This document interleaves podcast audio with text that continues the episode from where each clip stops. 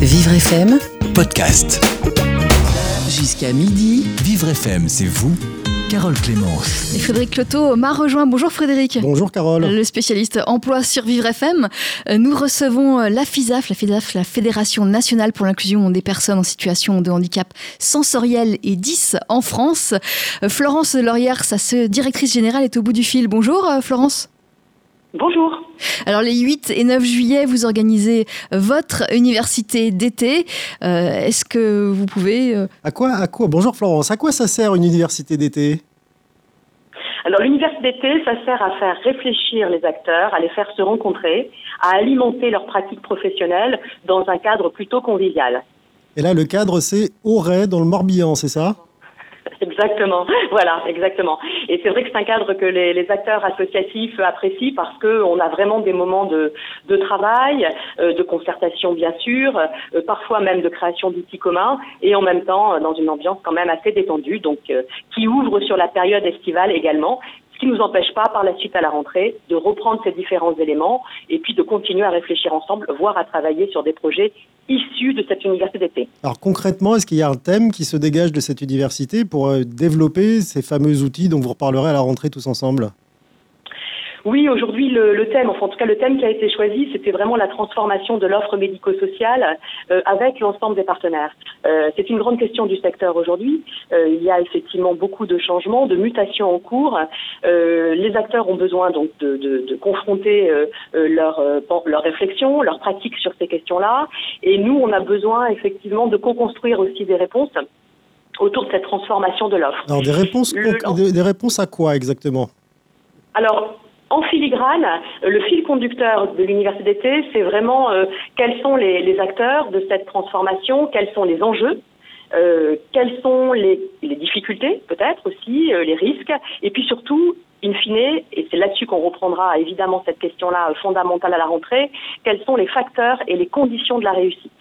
Donc l'idée, c'est de, travailler ensemble et de réfléchir tous ensemble pour développer des services et des pratiques au sein du secteur médico-social qui seront euh, mises en œuvre à, partir de la rentrée? Alors, il y a déjà tout un mouvement qui est en cours. hein. donc, le mouvement, il a déjà démarré depuis un certain temps. Donc, c'est un véritable cheminement. L'idée, c'est peut-être d'aller un petit peu plus loin, de regarder, de aussi d'identifier les bonnes pratiques, si je puis dire, euh, de regarder ce qui fonctionne, pourquoi cela fonctionne, euh, qu'est-ce qui fonctionne un tout petit peu moins peut-être. Euh, et puis, c'est vrai que dans cette université, il y aura à peu près 25 intervenants à la fois des intervenants, euh, je dirais, institutionnels et politiques, euh, comme Denis Pifto, euh, donc euh, qui lui évidemment a beaucoup réfléchi à la question euh, euh, du zéro sans solution et du parcours sans rupture, hein, qui est un, qui est vraiment, je dirais, le fondement même de cette transformation de l'offre.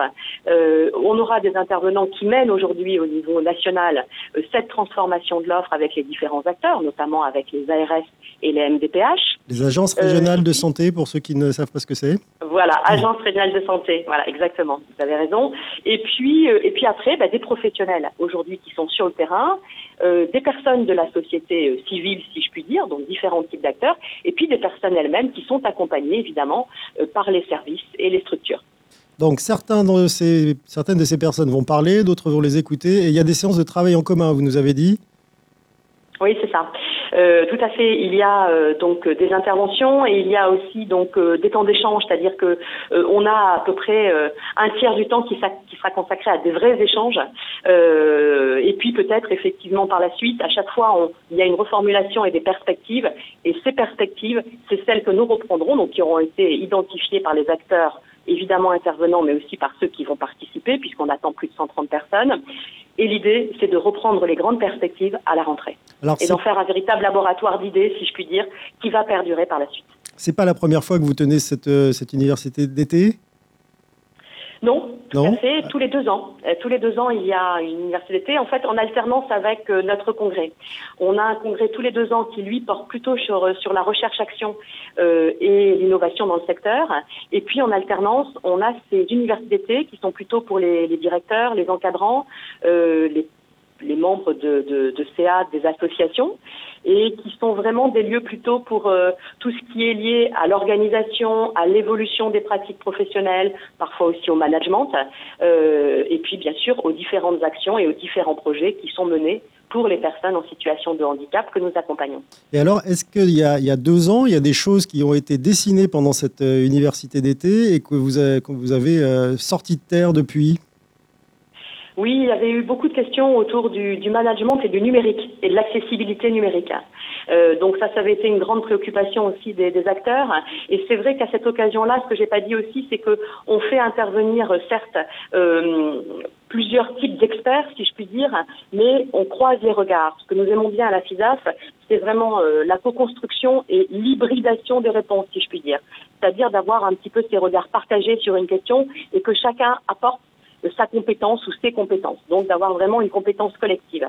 Il y a deux ans, euh, autour du numérique, ça a donné lieu par la suite à la création d'une plateforme numérique à la FISAF, où les différents acteurs se retrouvent pour avoir un mur d'information, un mur de bonnes pratiques, euh, un mur sur ce qu'ils souhaitent partager, et puis aussi des webconférences thématiques qui apportent de la connaissance et de la connaissance à chacun des acteurs sur cette plateforme numérique. Et donc qui avait été créée donc il y a deux ans. Ça, ça a été créé à la, fin de la dernière université d'été. Et aujourd'hui, elle est très. Il y avait le pré-projet. Voilà, il y avait le pré-projet à l'époque et il a été affiné, si je puis dire, euh, euh, voilà, approfondi à cette occasion-là et il a démarré à la suite.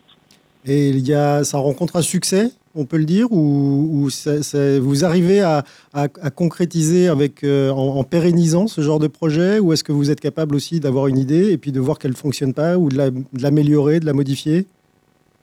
Oui, bah, par exemple, si nous reprenons cette plateforme, aujourd'hui, il y a près de 4000 salariés utilisateurs sur la plateforme, donc en l'espace d'un an et demi, deux ans, donc ce qui est déjà pas si mal. Et c'est vrai que cette plateforme, elle est aussi euh, conduite et pilotée par, euh, alors par la FISA, c'est vrai, mais aussi par une dizaine d'autres acteurs qui sont des professionnels, euh, des chefs de service, des professionnels, et donc elle est réajustée en fait, tous les mois, nous avons un temps de travail sur la plateforme et tous les mois, nous réajustons en fonction euh, de ce qui émane du terrain, euh, de ce qui fonctionne bien, de ce qui fonctionne un peu moins bien. Et donc, entre le moment, au moment de sa création et aujourd'hui, la plateforme, elle a énormément évolué et j'espère qu'elle répond davantage aujourd'hui aux besoins notamment des professionnels. Ben on espère, Florence Laurière, que cette nouvelle université d'été va aussi déboucher sur des, projets qui euh, verront le jour et qui seront utiles. Merci en tout cas d'avoir été avec nous par téléphone. Merci à vous. Et bon, bon courage donc, pour la semaine Florence. prochaine. On peut rappeler les dates peut-être Les 8 et 9 juillet. Donc l'université d'été de la FISAF, euh, la Fédération nationale pour l'inclusion des personnes en situation de handicap sensoriel et 10 en France. Merci à vous Florence Delaurière.